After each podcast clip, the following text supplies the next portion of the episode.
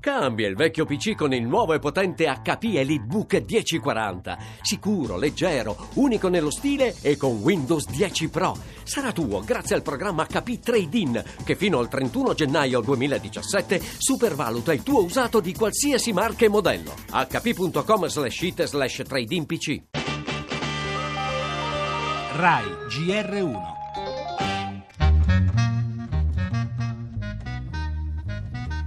Stop all'assegno mensile di 1500 euro al figlio 24enne ancora a carico. Il Tribunale Civile di Torino ha accolto la richiesta di un padre divorziato. Da otto anni continuava ad elargire questa somma al figlio.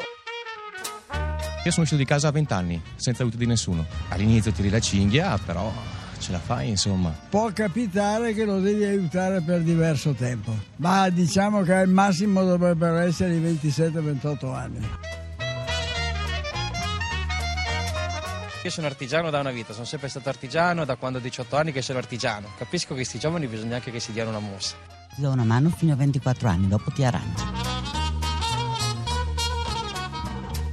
Quando o smettono di impegnarsi negli studi o smettono di impegnarsi a trovare un lavoro poco dopo la fine degli studi, la legge dice che i genitori non hanno più l'obbligo di mantenimento. I ragazzi dopo gli studi devono attivarsi per trovare un lavoro. Certo i tempi non aiutano.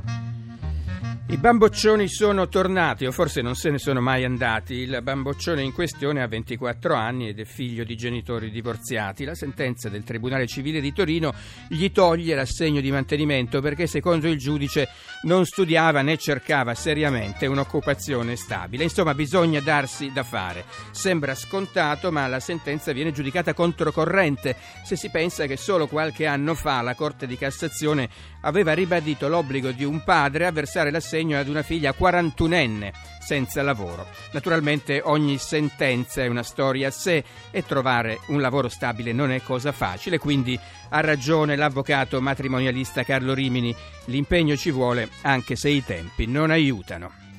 Le altre notizie del giornale. Italia al voto per decidere sulla riforma costituzionale, seggi aperti già dalle 7 chiuderanno alle 23, subito dopo lo spoglio. E si vota anche in Austria per eleggere il presidente dopo l'annullamento del precedente ballottaggio per irregolarità.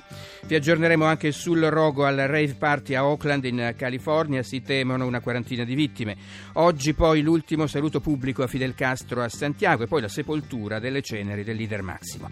Per la cronaca gli sviluppi dell'inchiesta sulle morti sospette in corsia a Saronno, si indaga sulla vita del medico arrestato, si segue anche la pista dell'uso di droga. Ed ancora in Italia, in prima fila nel settore del, Italia in prima fila nel settore del turismo spaziale, entro quattro anni sarà possibile viaggiare a bordo di navette che decolleranno anche da spazioporti italiani. Parleremo anche dell'ultimo scandalo del calcio, un'inchiesta giornalistica che svela gli affari delle star internazionali del pallone. Nel nostro giornale anche il calcio giocato. In primo piano oggi c'è il derby di Roma.